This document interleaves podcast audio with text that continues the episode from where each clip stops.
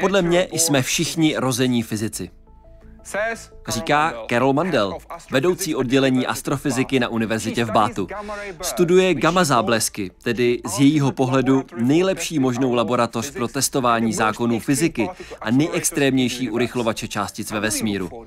Jak se hledají a jak nám můžou na Zemi pomoct a jak uškodit. A kam se posouvají technologie pozorování vesmíru? Vítejte ve světě vědy a otázek současné společnosti. Začíná Hyde Park civilizace.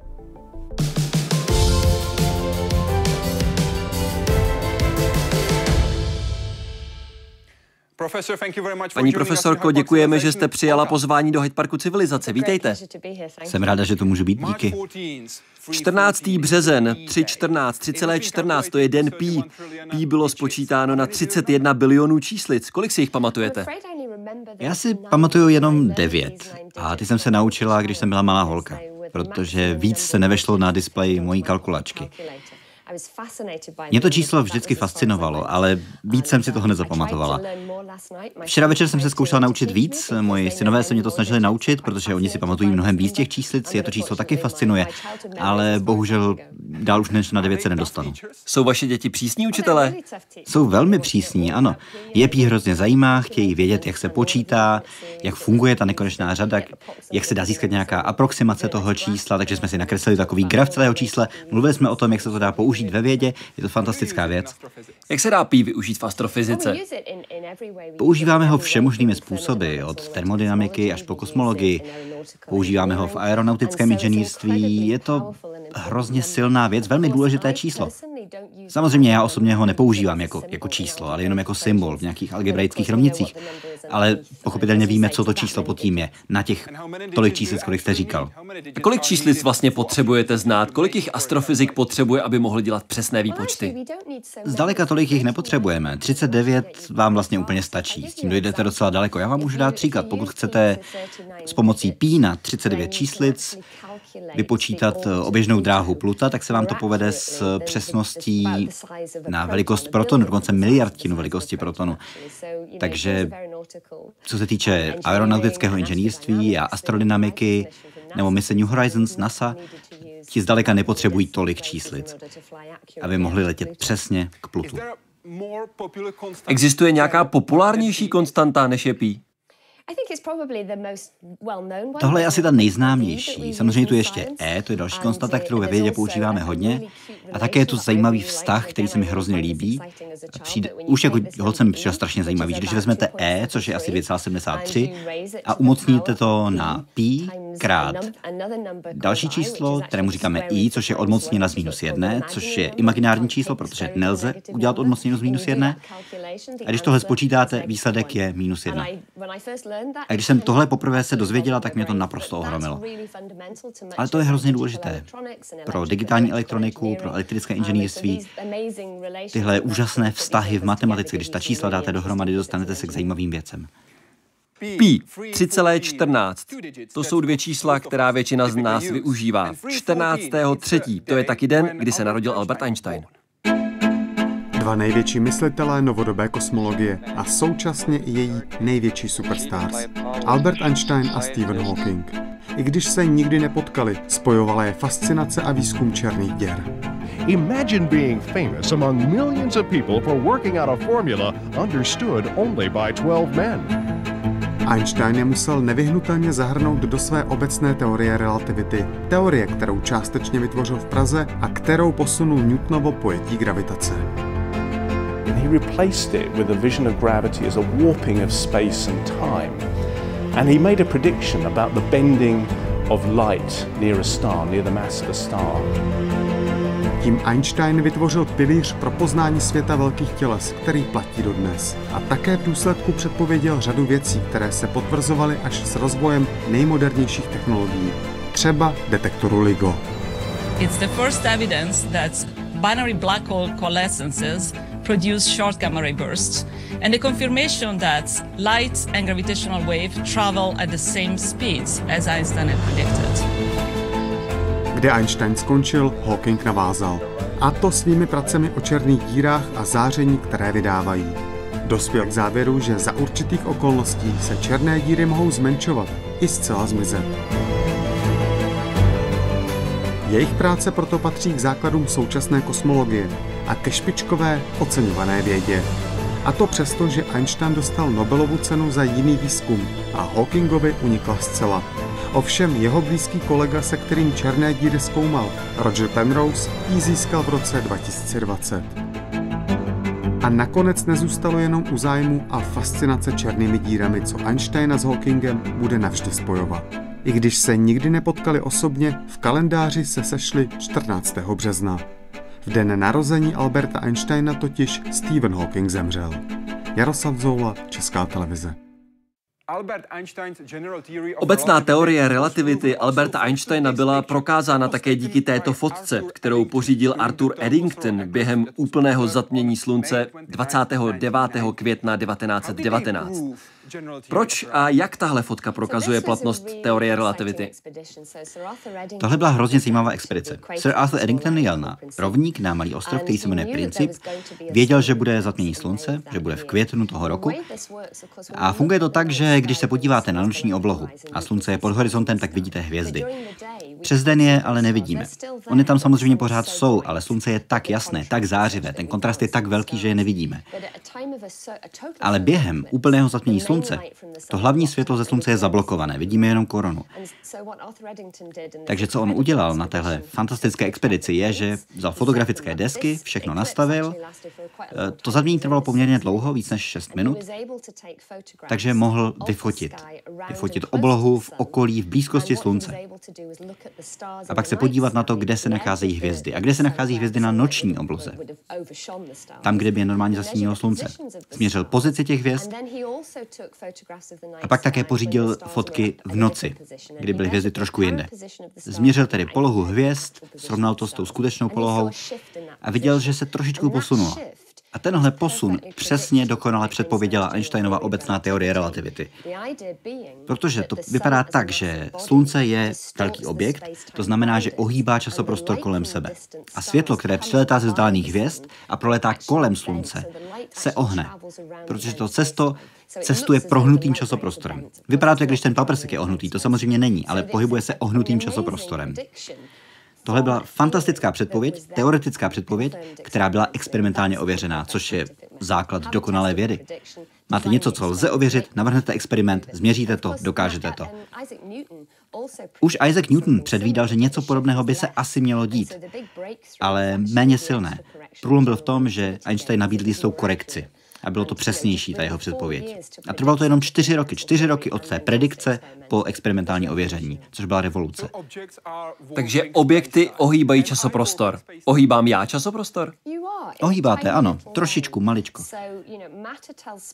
Protože hmota říká časoprostoru, jak se má ohybat. A časoprostor říká světlu, jak se má pohybovat. A to je vlastně nejjednodušší způsob, jak popsat Einsteinovou obecnou teorii relativity, že tyhle věci spolu souvisejí.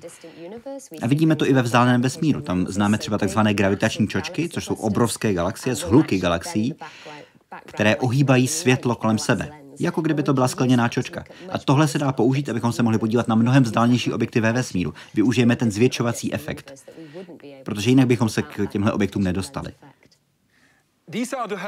Takhle vypadaly titulky v Timesech a New York Times 7. listopadu 1919. Revoluce ve vědě, nová teorie vesmíru, Newtonovský přístup sesazen.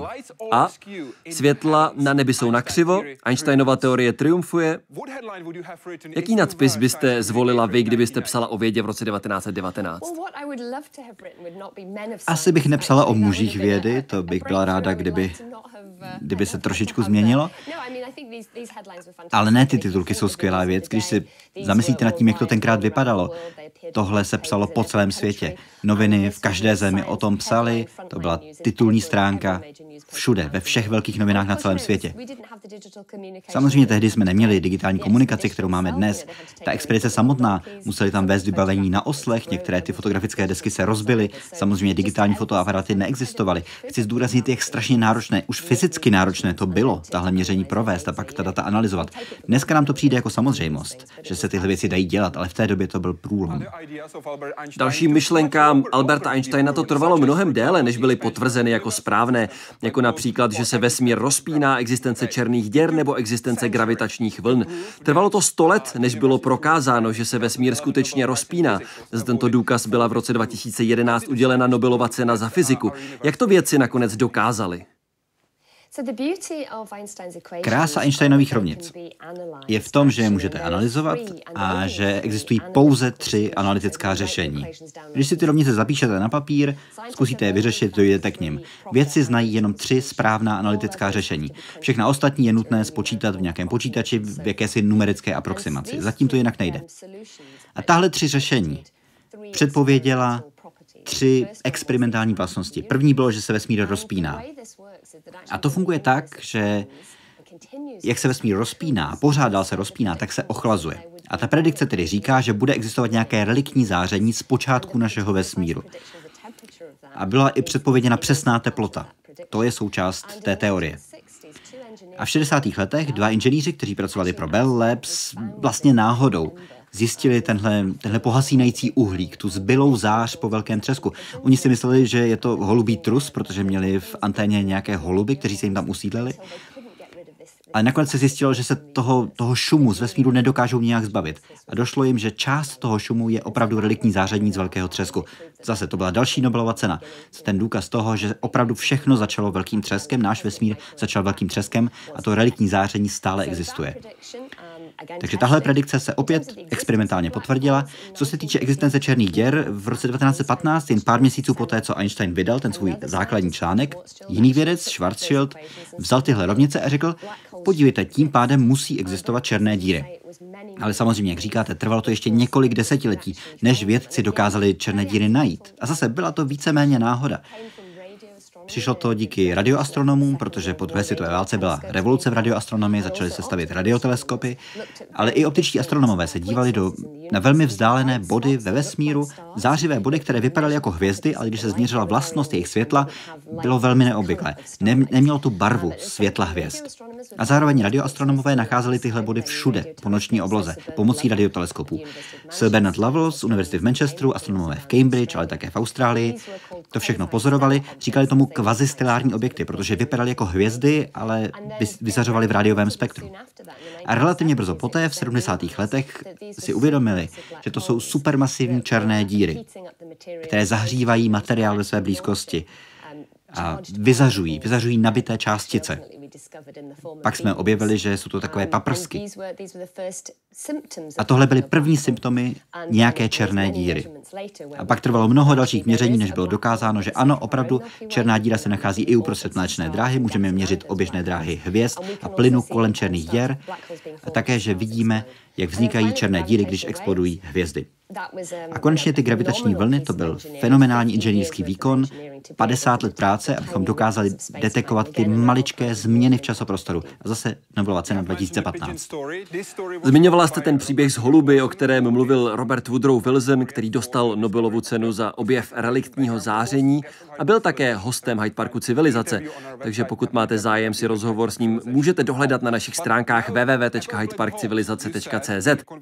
Ale pokud jde o černé díry, vy jste řekla v rozhovoru s Lucy Green, který vydala univerzita v Bátu, že cituji, myslím, že máme definitivní důkaz, že černé díry existují. Existují ve všech různých velikostech, formách a vznikají různými způsoby. Jaké druhy černých děr existují? Uh, Ty dvě nejběžnější, o kterých víme, to jsou supermasivní černé díry, které jsou milion až miliardkrát hmotnější než naše Slunce.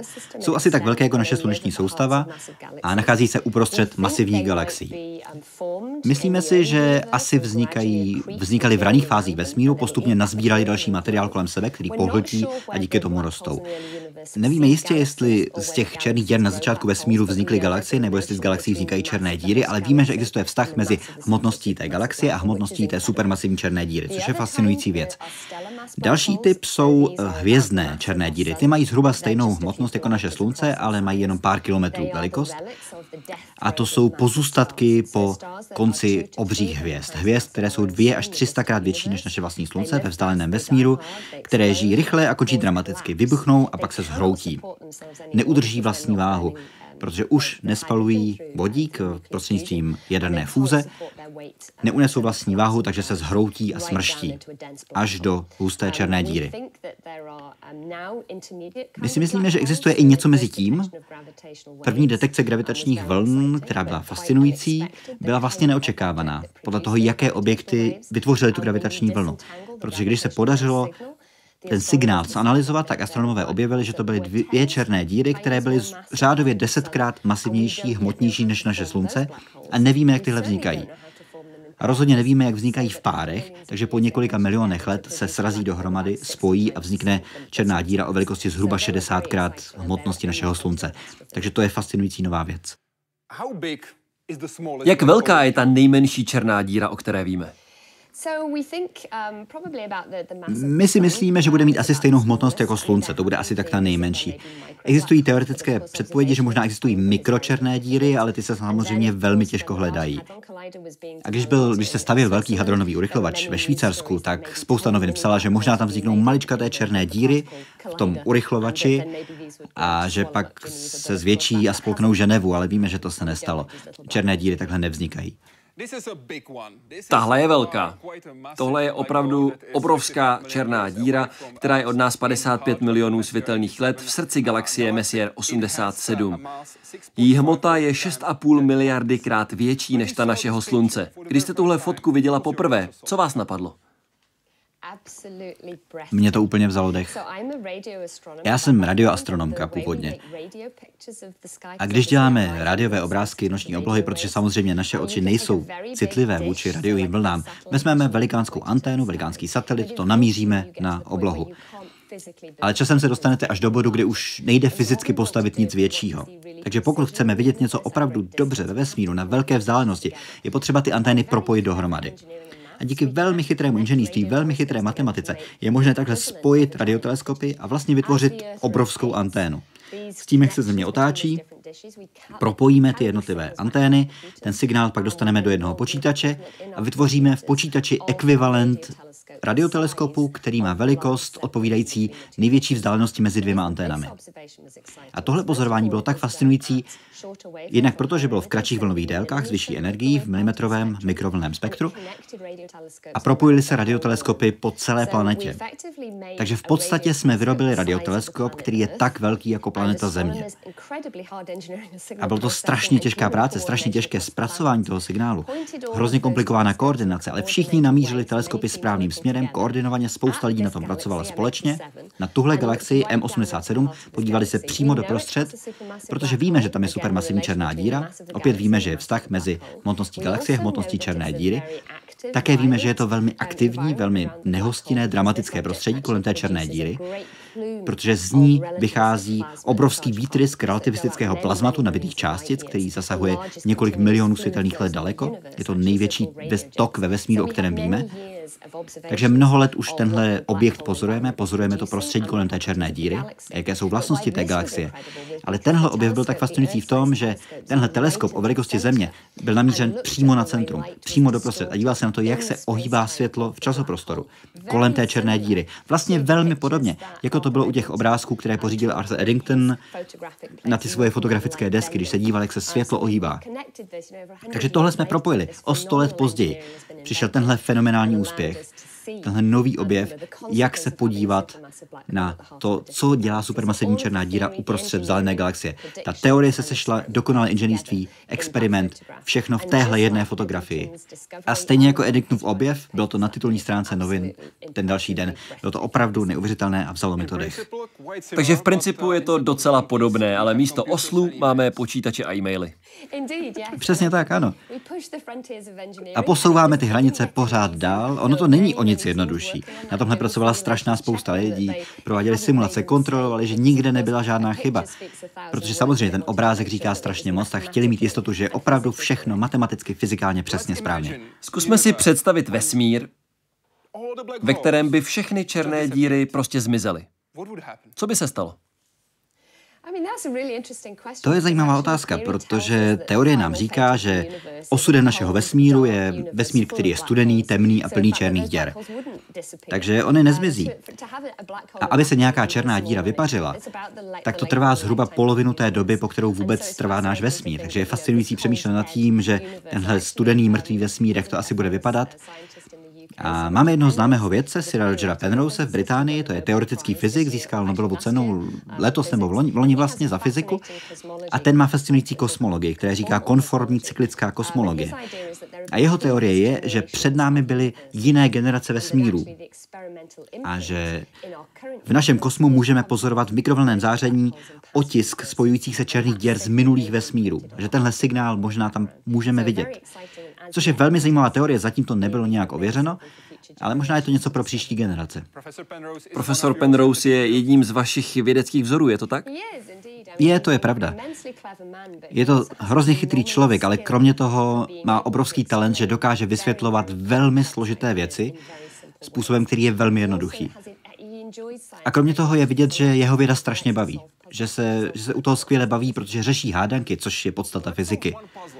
Pojďme zkusit vyřešit jednu hádanku teoretickou, protože prakticky se to nikdy nestane. Jak velká by byla černá díra, která by měla hmotu jako naše planeta Země?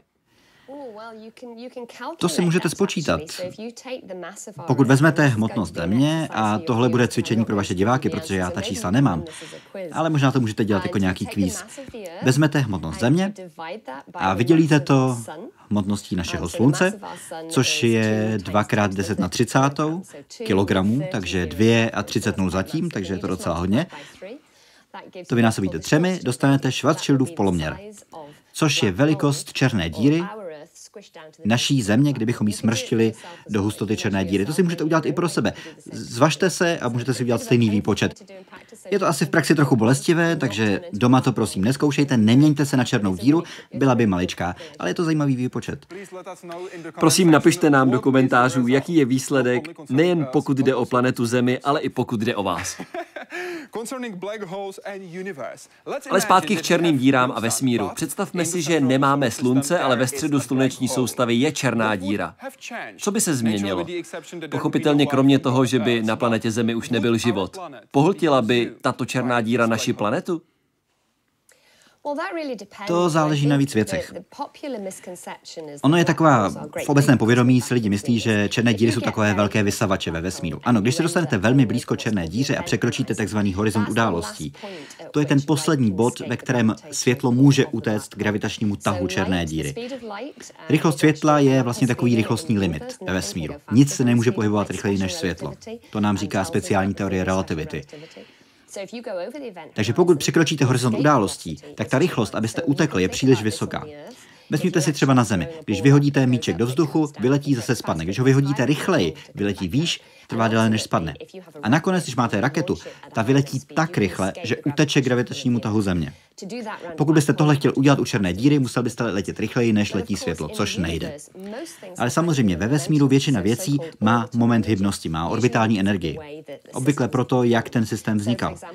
Takže například naše planeta Země obíhá kolem Slunce. Nemíří přímo k němu. Takže veškerý ten materiál, plyn, prach, hvězdy, to, co se nachází v blízkosti supermasivních černých děr, to, co můžeme dnes pozorovat našimi teleskopy, většinou obíhá kolem té černé díry. A jedna z velkých otázek, kterou máme, je, jak ty černé díry nakrmit, jak je přimět, aby rostly. Nás ani tolik nezajímá, jak se držet pryč od té černé díry, ale jak věci natlačit dovnitř. Možná jsme jako astronomové trošku násilní, ale my bychom chtěli tu černou díru nakrmit. My chceme vidět, jak se to děje, protože víme, že se to děje. Takže je tady celá spousta věcí. Možná magnetická pol tam hrají nějakou roli, že extrahují energii a pak se ten materiál dostane do černé díry. Jedním z problémů je, že když jste na planetě, která se pohybuje kolem černé díry, tak ji to může roztrhat. Když jste velmi blízko té černé díry, gravitační pole vás roztrhá. A víme, že kdyby astronaut spadl do černé díry, dojde ke špagetifikaci, protože ten gravitační tah na vaše nohy je mnohem větší než na vaši hlavu. Zase docela bolestivá smrt. Ale taky víme, že když se dostanete blízko k černé díře, pohybujete se rychleji a rychleji, ten materiál se tře o sebe, ty různé kusy materiálu, co tam jsou, a kvůli tření se to začíná zahřívat. Takže to prostředí je velmi nepřátelské z hlediska radiace, gravitačních tlaků, možná magnetických polí. A také víme, že ten materiál může to magnetické pole nasměrovat pryč směrem od černé díry. A pokud jedna z těchto věcí, jeden z těchto proudů materiálu je namířen na vaši planetu, tak to bude ještě horší. Není to skvělé místo k životu. Když byl v Hyde Parku civilizaci jako host Kip Thorne, zeptal jsem se ho, jestli by překročil horizont událostí, pokud by měl slíbeno, že se bude moct vrátit. I would not necessarily believe the promise. but if I had that promise and I, and I believed it, if I believed that there were a civilization that lives in higher dimensions, mm-hmm. that can lift me out of our universe into the higher dimension so I can escape. That's the only way I could escape. If I were promised that, yes, I would go. What about you, professor? Co vy, paní profesorko? Ta Kipova odpověď se mi hrozně líbí. Já jsem experimentální fyzička, takže já bych chtěla mít důkaz, že ten slib opravdu platí. A pak stejně jako Kip bych to udělala, ale slib by mi nestačil, já bych potřebovala důkaz. A věříte, že existují civilizace, které jsou ve vyšších dimenzích? To je velmi zábavná otázka. Samozřejmě spoustu science fiction se o tom píše. Máme celou řadu teorií o multiverzu a jsou to hrozně zajímavé věci. Jsou tady otázky, kam by se dala posunout obecná teorie relativity. Zatím nemáme experimentální důkazy o tom, že by to existovalo, ale já tomu zůstávám přístupná. A co se týče toho, jestli máme nějaký život někde jinde ve vesmíru, víme, že existujeme my a já proto úplně nevidím důvod, proč by neměl existovat život ještě někde jinde. Ostatně už teď probíhá spousta fantastických experimentů, které se snaží život najít. Třeba projekt SETI, který používá radioastronomii, hledá signály, které by mohly přicházet od inteligentních civilizací.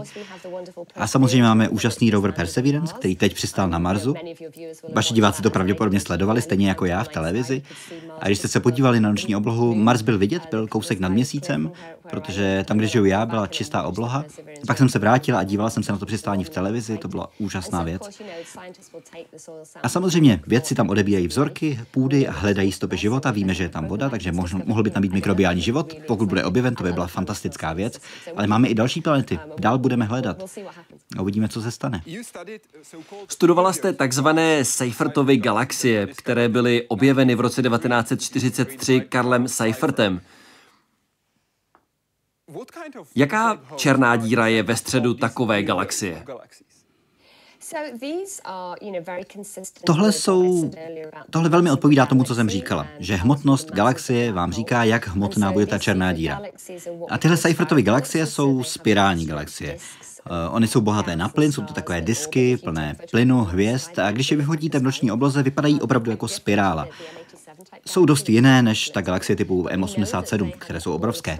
Ale víme, že uprostřed jsou hvězdy a myslíme si, že pravděpodobně milion až 100 milionkrát hmotnější než naše slunce, to je ta hmota těch černých děr, a velmi se to podobá velkým kvazarům, ale myslíme si, že neprošly většími srážkami galaxií, protože tak si myslíme, že vznikají ty masivní černé díry ve vzdálených galaxiích. Takže jedna z velkých otázek je, jak tyhle černé díry nakrmit uprostřed těchto galaxií, protože galaxie jinak vypadají úplně normálně. Známe spousty galaxií, o kterých si myslíme, že mají černé díry, vypadají jako Seifertovi, ale jejich černé díry nejsou aktivní. Když já jsem byla studentka, tak jsme si mysleli, že tyhle divné zářivé hvězdy v těchto galaxiích nejsou, protože tam ta černá díra vůbec není. Dnes víme, že supermasivní černé díry jsou univerzální, jsou všude. Takže otázka je, proč se některá černá díra aktivuje. Jak to, že získá to, čemu říkáme špatné zažívání, stane se z ní aktivní černá díra. Co si myslíte vlastně o černých dírách? Jaký z nich máte pocit? Jak byste popsala svůj vztah k ním? Já je mám ráda, protože jsou, jsou extrémní. Vlastně všechno, co já dělám ve výzkumu, jsou extrémy. Protože chceme otestovat ty zákony fyziky a napnout je skoro až k prasknutí. A černé díry tam je všechno. Přesně jak jste říkal byli v centru testování Einsteinovy obecné teorie relativity. A pokaždé ukázali to, co jsme po nich chtěli. Jsou ten extrémní konečný bod hvězdných systémů, jsou extrémní konečný bod středů galaxií, možná jsou extrémní konečný bod celého vesmíru. Takže pro mě je tam ta silná gravitace, obrovské energetické procesy, rychlosti těch částic, které jsou tam urychlovány. Díky tomu je opravdu možné napínat ty zákony fyziky a snad najít nějaké nové rozměry. Když mluvíme o extrémech, aktuálně zkoumáte, jak jste uvedla v prosinci 2013 v rozhovoru pro Christian Science Monitor, cituji, nejlepší možnou laboratoř pro testování zákonů fyziky, nejextrémnější urychlovače částic ve vesmíru, gamma záblesky. Jak vznikají? My si myslíme, že existují dva druhy. Byly objeveny pozorováním pomocí satelitů v 60. letech, protože to byly satelity, které sledovaly, jestli na Zemi se neporušují dohody o zákazu jaderných testů. A ty satelity pozorovaly krátké záblesky, gamma záblesky. A chvilku byli asi lidé trochu znepokojeni, že to znamená, že někdo na planetě porušuje tyhle dohody a testuje jaderné zbraně, ale poměrně rychle si uvědomili, že ne, že ty záblesky nepřicházejí z naší planety, ale že přicházejí z vesmíru. Ale bylo velmi obtížné zjistit, co to způsobuje, protože bylo zjevné, že tedy přichází to zvenku, ale nikdo netušil, z jakého kosmického zdroje by mohly přicházet. Důvod je to, že bylo velmi obtížné je lokalizovat. Pro astronomy s teleskopy v jiných částech elektromagnetického spektra musíme vědět, vědět, kam ten teleskop namířit. A tyhle záblesky nešlo lokalizovat dost přesně. A kromě toho jsou taky hodně krátké. To je pár desítek, možná stovek sekund. Víme, že jsou kosmologické, víme, že nepřichází z naší mléčné dráhy a my si myslíme, že vznikají dvěma způsoby. První je zánik nějaké masivní hvězdy, dvě až 300 krát hmotnější než naše Slunce. Ta hvězda vybuchne a vzniká černá díra. A ta se pravděpodobně otáčí, pravděpodobně má nějaké magnetické pole a díky tomu vzniká paprsek. Paprsek velmi silně nabitých energetických částic, které se blíží rychlosti světla. A tenhle paprsek se může namířit k Zemi a pak kvůli relativistickým efektům pak vidíme záblesk, záblesk gamma paprsků, protože ten materiál narazí do toho materiálu kolem sebe. A my si myslíme, že tohle jsou ty dlouhé gamma záblesky. Ty trvají možná 100 sekund. A podařilo se nám hodně zjistit ohledně té fyziky, jak to funguje, jak, se šíří ta vlna po té explozi. Pak je ještě druhý druh, a to jsou krátké gamma záblesky, ty trvají jenom zlomek sekundy. A my si myslíme, že tyhle vznikají, když černá díra o hvězdné hmotnosti se srazí s jiným hutným objektem, s neutronovou hvězdou. To je další možnost, co se může stát s hvězdou, která nemá tak velkou hmotnost, aby se z ní stala černá díra. Je to další extrémní forma hmoty. A když se tyhle dvě věci srazí, vznikají gravitační vlny a vzniká velmi krátký záblesk vysokoenergetických gamma paprsků. A to je systém, o kterém se teprve učíme. V tom rozhovoru s Lucy Green, který vydala univerzita v Bátu, jste řekla, že jsou také majáky a tak září z okraje vesmíru a umožňují nám studovat kosmologii. Můžeme zkoumat povahu časoprostoru a také můžeme zkoumat všechny materiály, které leží podél viditelné hranice gamma záblesků. Co jsme se díky gamma zábleskům zatím dozvěděli? Dozvěděli jsme se toho hodně. Dozvěděli jsme se o plynu a prachu, který je podél toho záblesku, protože všechno, co to prozáří, to můžeme studovat. Můžeme studovat, jak ten prach, jak ten plyn a hvězdy se vyvíjejí. Můžeme zkoumat ty galaxie, ve kterých to vzniká. Jsou to velmi vzdálené galaxie, které jsou poměrně malé, takže se ze Země pozorují poměrně špatně. Můžeme použít satelity, jako je Hubble vesmírný teleskop. A také víme, že tyhle záblesky, zejména ty dlouhé záblesky, vznikají v galaxiích, kde je méně kovů než v naší mléčné dráze. Protože kovy vznikají v hvězdách. Všichni jsme vyrobeni z hvězdného prachu, všechny prvky vznikají v hvězdách, ale ve vzdáleném vesmíru neprošlo tolik generací recyklace různých hvězd, které vznikají, umírají a takhle se ten materiál pořád recykluje a vzniká, vznikají nové prvky. A u těch gamma záblesků se ukazuje, že ty galaxie, ve kterých vznikají, mají nízký obsah kovů, jsou poměrně mladé, jsou nové ve vesmíru. A také se snažíme přijít na to, jestli by se dali pomocí gamma záblesků zkoumat, zkoumat rozpínání vesmíru. Takže máme spoustu různých způsobů, jak měřit, jak se vesmír rozpíná. Nejefektivnější zatím bylo dívat se na jiné vybuchující hvězdy, na supernovy a měřit vzdálenost, vzdálenost k supernovám, protože díky tomu jsme dokázali, že vesmír se opravdu rozpíná a že se navíc zrychluje tohle rozpínání. Což opět bylo dost matoucí, bylo to překvapivé, protože tohle nebylo teoreticky předpovězeno. My nevíme, co to způsobuje, to urychlování. A doufáme, že snad by se dali použít gamma záblesky jako další kalibrace pro tuhle expanzi. Je spoustu věcí, které je tam potřeba z toho nějak rozmotat, protože my toho tolik nevíme, jako toho víme o supernovách, protože supernovy, těm říkáme standardní svíčky. Víme, jak se chovají, všechny se chovají úplně stejně. Takže je poměrně snadné jejich základní fyziku odečíst z toho signálu, který máme. Gamma záblesky jsou mnohem složitější, ale doufejme, že jednoho dne budou fungovat jako standardizované svíčky, ne úplně standardní. To mě opravdu zajímá, protože když byla hostem Hyde Parku civilizace Jocelyn Bell Burner, astrofyzička, která jako první rotující neutronovou hvězdu objevila pulzar, tak řekla, že pulzary by mohly být využity jako součást, řekněme, vesmírného GPS, že bychom měli takový systém. Jak by to mohlo fungovat?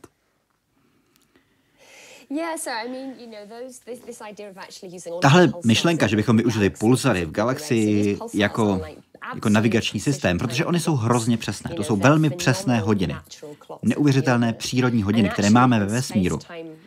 A když se časoprostor trošku rozvlní, tak doufáme, že bychom mohli měřit právě to, jak se změní načasování těch hodin, pokud jim projde ta gravitační vlna. Pokud tohle dokážeme změnit, tu změnu časování, tak je to vlastně jiný způsob, jak měřit gravitační vlny. Co se týče gamma záblesků, ty je potřeba používat jinak, protože ty se neopakují. Zatímco pulsary vám opravdu tikají a tikají jako hodiny a můžete je sledovat po velmi mnoho let. Gamma záblesky jsou jednorázová věc. To je opravdu záblesk. Zableskne a je to pryč. Takže jich potřebujeme mnohem víc, potřebujeme je hledat v různých vzdálenostech. A pořád je to dost obtížné je hledat. Je obtížné jich najít tolik, abychom měli dost statistických dat, protože většina z nich míří směrem od nás. A my si myslíme, že ten prout je poměrně úzký, má poměrně úzký úhel, takže musíme mít velké štěstí. Pokud to nemíří na nás, tak to neuvidíme. Tyto záblesky jsou velmi soustředěné, koncentrované, trochu jako laserové ukazovátko. Proč? Proč nevyzařují energii všemi směry? My jsme si nejdřív mysleli, že by to tak asi mělo fungovat. Bylo to modelováno podle nukleárních výbuchů tady na Zemi. A představa byla, že máte nějakou kruhovou vlnu, která se šíří a šíří se tak strašně rychle, že jenom to světlo, které přichází k vám, uvidíte. Ale dnes už máme spoustu důkazů o tom, že to má opravdu nějaký okraj a že ten proud je opravdu poměrně úzce zaostřen, nejenom to světlo. A my si myslíme, že je to kvůli magnetickým polím, že ty tam hrají velmi zásadní roli. Tahle magnetická pole se tam namíří do takové vývrtky, uprostřed je ta otáčející se černá díra a tohle nasměruje ten materiál a urychlí ho. A díky tomu je to takhle, takhle přísně zaměřené. Což je velmi důležité pro to, jak ten paprsek vzniká. Proto je tak zářivý, proto je tak silný, tak energický, protože je to všechno namířeno do tohohle malého úhlu.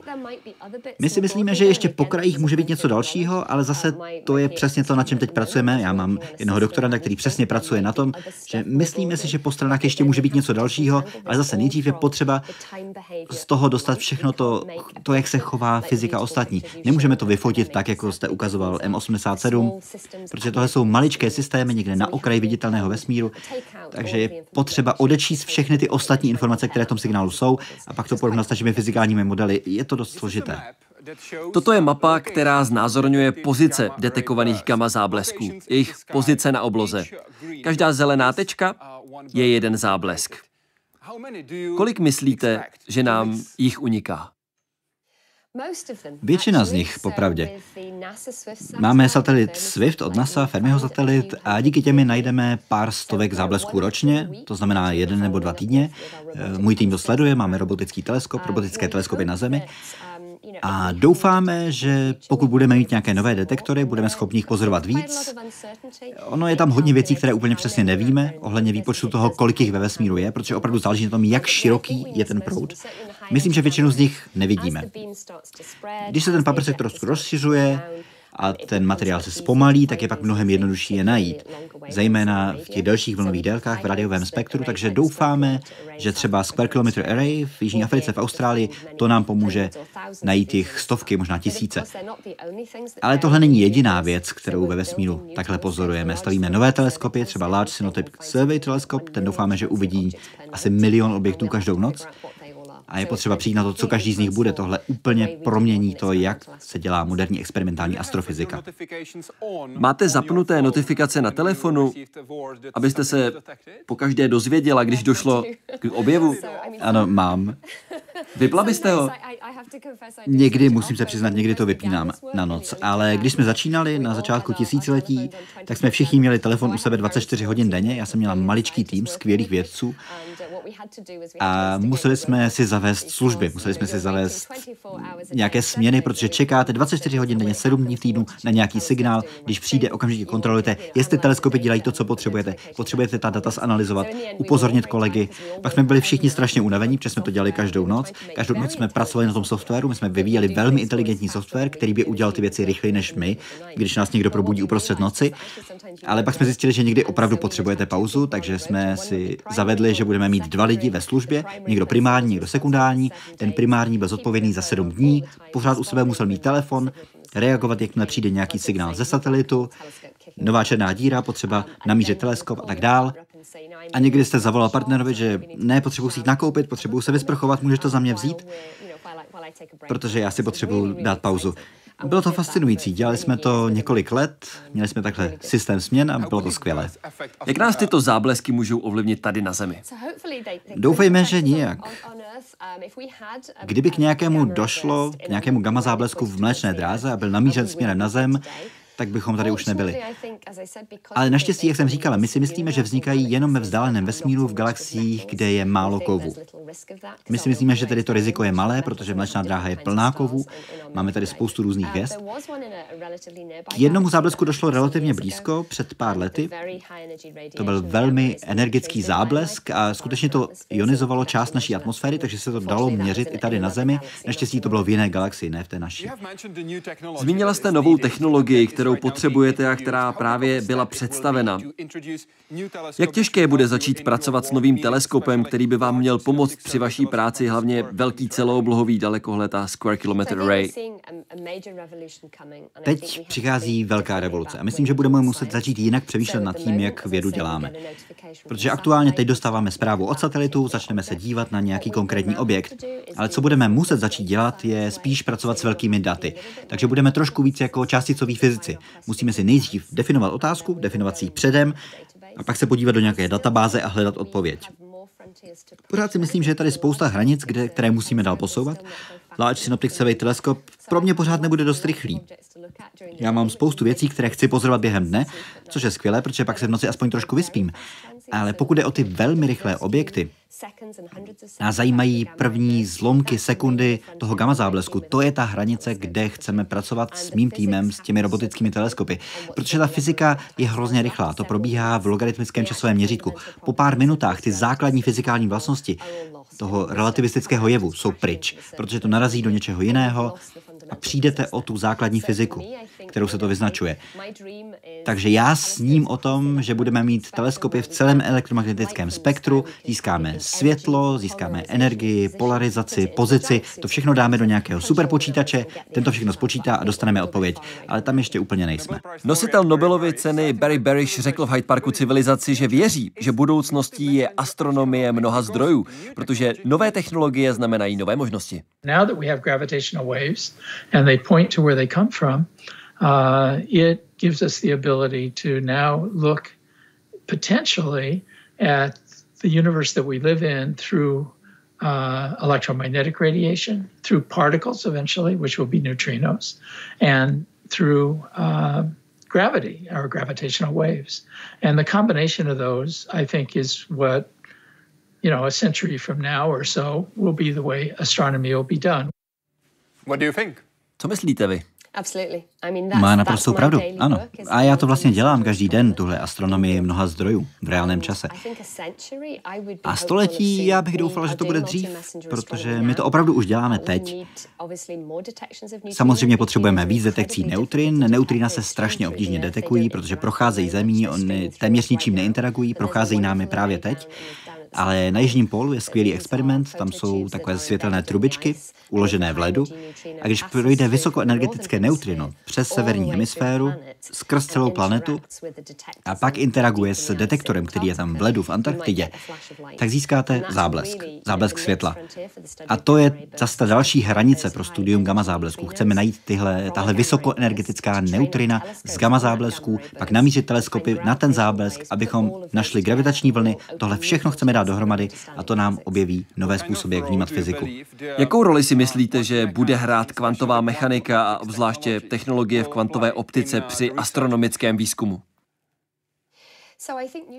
Nové technologie jsou vždycky důležité, protože vám otevírají nová okna do vesmíru. A co se týče těch technologií, které používáme zejména v optické astronomii, vlastně pořád jsou hrozně tradiční. Klasické teleskopy. Galileo měl čočky, my máme zrcadla. Myslím, že se opravdu blíží revoluce, která souvisí s kvantovou optikou, s tím, jak vnímáme to světlo z vesmíru, protože je velmi slabé, ten signál je slaboučký. Chceme proto využít nejlepší možné technologie, abychom to nějak dokázali. Ale podobné pokročilé technologie používáme i v detektorech gravitačních vln, protože když chcete pozorovat zavlnění časoprostoru, které je menší než velikost protonu, opravdu potřebujete velmi pokročilou technologii. A konečně myslím, že bude nutné úplně proměnit to, jak vyvíjíme naši astronomickou technologii a je možné, že ji budeme muset umístit na jiné planety. To je samozřejmě trošku náročné, protože teď je problém s udržitelností naší noční oblohy, protože my chceme jako astronomové se dívat na vzdálenou oblohu. Takže máme nějaké satelity, ale zároveň vesmír slouží všem ostatním. A vesmír používáme k mnoha různým věcem. Máme tam satelity pro GPS, máme tam digitální telekomunikaci, a stále víc vypouštíme další a další satelity, takže už je tam docela málo místa, je tam poměrně husto. A může být stále složitější pro nás dělat astronomická pozorování ze Země. Což je na jednu stranu hrozně smutné pro astronomy a znepokojuje nás to. A úzce spolupracujeme s těmi firmami, které vypouštějí satelity, abychom se ujistili, že můžeme ten dopad nějak zmírnit. Dopad všech těch nových satelitů a jejich dopad na základní vědecký výzkum aniž bychom omezovali to, jak mohou satelity pomáhat lidem a digitální technologie, jak můžou pomáhat lidem. A asi bude potřeba začít zkoušet i nové věci. Ostatně připravuje se nový satelit, který staví Evropská kosmická agentura, LISA, a to, je, to bude celá sada satelitů, které dohromady vytvoří obrovský gravi- detektor gravitačních vln ve vesmíru, což opět otevře úplně nové dveře, nové způsoby, jak se dívat na vesmír. Budeme schopni pozorovat srážky supermasivních černých děr, nejenom těch menších. Chtěl bych zdůraznit, že jsem dával pozor, ale musím se zeptat na klíčovou otázku. Co ta magnetická pole? Tahle otázka, to mám hrozně ráda, to je takový trošku mem v astronomii. Tohle vždycky říkám studentům, když někde přednáším veřejně. Tak říkám, pokud se vám bude chtít trošku spát, schrupnete si, možná ta přednáška nebude zase tak zajímavá, to je v pořádku. Každý se někdy musí prospat. Ale pak na konci té přednášky, když tam sedíte kolem vaši profesorové a pokládají spoustu strašně chytrých dotazů a vy si říkáte, já vůbec nevím, o čem to vlastně bylo, stačí se poškrábat na hlavě, tvářit se co nejinteligentněji, zvednout ruku a říct, no ale co ta magnetická pole? A v devíti případech z deseti ten vědec řekne, magnetická pole, to je strašně složité, to je opravdu přesně ta věc, o které jsem nechtěl úplně mluvit. Je to skvělá otázka, jste hrozně chytrý. Na to se zaměříme v příštích studiích. Jenže já pracuji hlavně na magnetických polích, takže jak říkám, v jednom případě z deseti se strapníte, ale ta pravděpodobnost je slušná. A co obvykle odpovídáte, když se vás zeptá nějaký student, který nemá absolutně ponětí, o čem jste mluvila? Vůbec nechci říct, že jsou vaše přednášky nudné, to vůbec nenaznačuju. Ale co odpovíte, když se něco takového přihodí? Já mám to štěstí, že se mi to nikdy nestalo, ale já je většinou varuju hned na začátku. Na začátku semináře, takže se mi to pak nikdy nestalo, protože já nechci, aby se strapňovali. Vy věříte, že, cituji, podle mě jsme všichni rození fyzici. Proč si to myslíte? Když se podíváte na novorozence, tak v podstatě co dělá vědec, co dělá fyzik, zejména fyzik, je to, že máte nějakou nedokonalou teorii o světě kolem sebe, snažíte se pochopit, jak funguje, máte nějaké předsudky, pak získáte data, tahle data konfrontujete se svým modelem a vytvoříte nějakou teorii, další teorii. A od narození dítě vidí poměrně špatně, když se narodí, většinou vidí jenom obličeje svých rodičů, získává data ze svého prostředí, díky tomu mění své mentální modely, které jsou v té době velmi omezené, a tak se učí a tak se vyvíjí. A proto jsme všichni rození fyzici. Pak v dalších fázích života tohle pak nějak začneme dát víc srovnávat, data a naši zkušenost se světem a dáme to do rovnic. A pak se našim studentům stane, že v určitý moment se tohle rozbije. A to je kvantová mechanika. Protože najednou to je naprosto neintuitivní. My nežijeme ve světě, který by se řídil fyzicky pro nás kvantovou mechanikou. Ta je v tak maličkém měřítku, že samozřejmě ovlivňuje naše životy, ale my, my ji nezažíváme, nemáme s ní přímou zkušenost. A to vidím na svých studentech, že dojdeme do bodu v těch přednáškách, kde najednou je potřeba, potřeba konceptualizovat úplně jinak. Že jejich zkušenost z reálného života už jim nebude stačit. Ale to je krása fyziky. Máme matematiku, což je jazyk fyziky, a můžeme díky tomu otevírat nové způsoby, nové způsoby, jak se dívat na náš svět a měnit tyhle naše mentální modely, naše předpoklady, abychom zjistili, jak to opravdu funguje. Když jste byla malá, tak jste nechtěla být vědkyní, chtěla jste tančit klasické tance, latinskoamerické tance, ale potom jste se rozhodla pro vědu, pro matematiku a fyziku, protože jste ráda řešila hádanky. Jaké hádanky byste doporučila rodičům, kteří třeba mají děti, které také mají rády hádanky? Ale rodiče si často nevědí rady s tím, jaké hádanky by byly nejlepší, aby se děti zlepšovaly. Nádherných hádanek je spousta.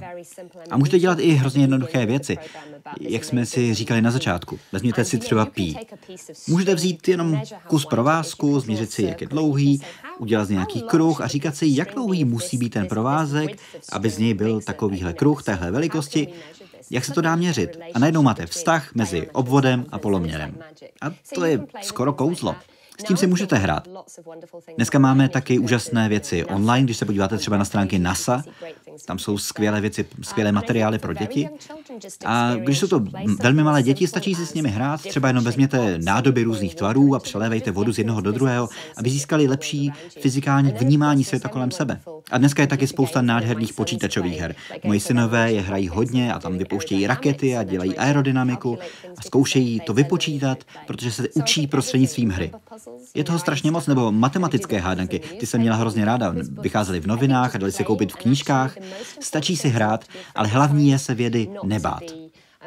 Hlavní je nemít strach, že to nebude pro vás. Je to pro každého. Stačí se s tím jenom dobře bavit.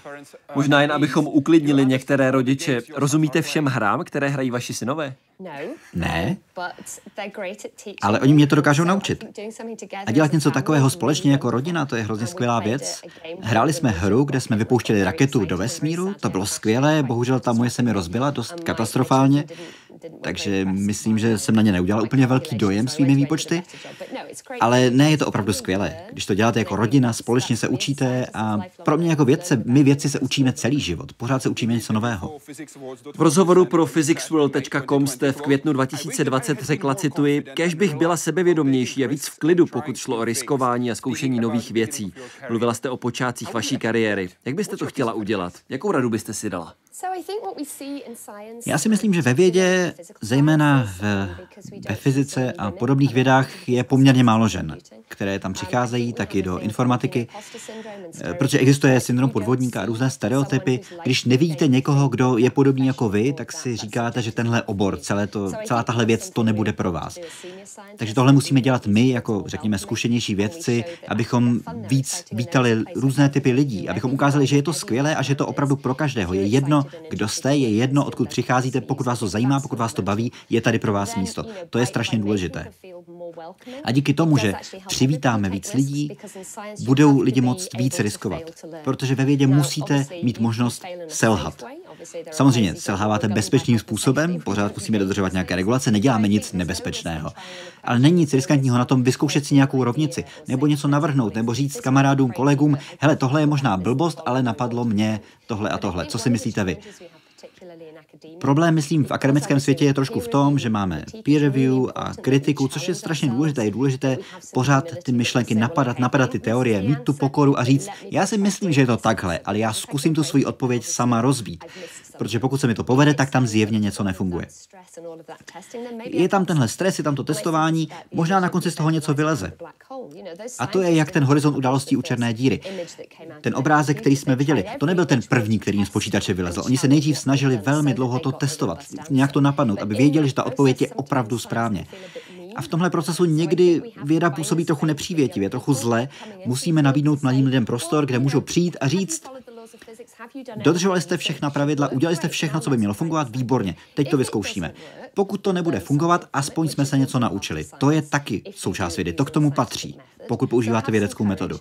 Takže je potřeba odvaha, vyzkoušejte si to, když to bude fungovat, možná to bude nový objev.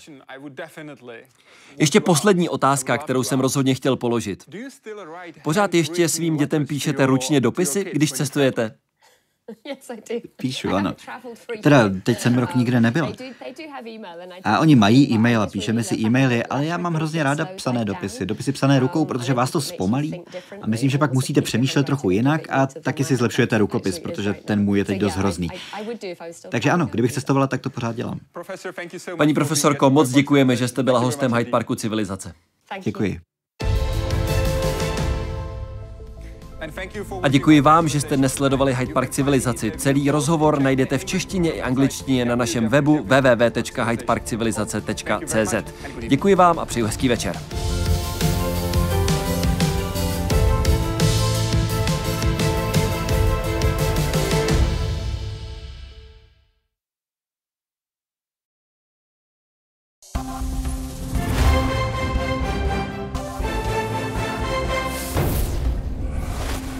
A vysílání ČT24 pokračuje zprávami. Vítám vás.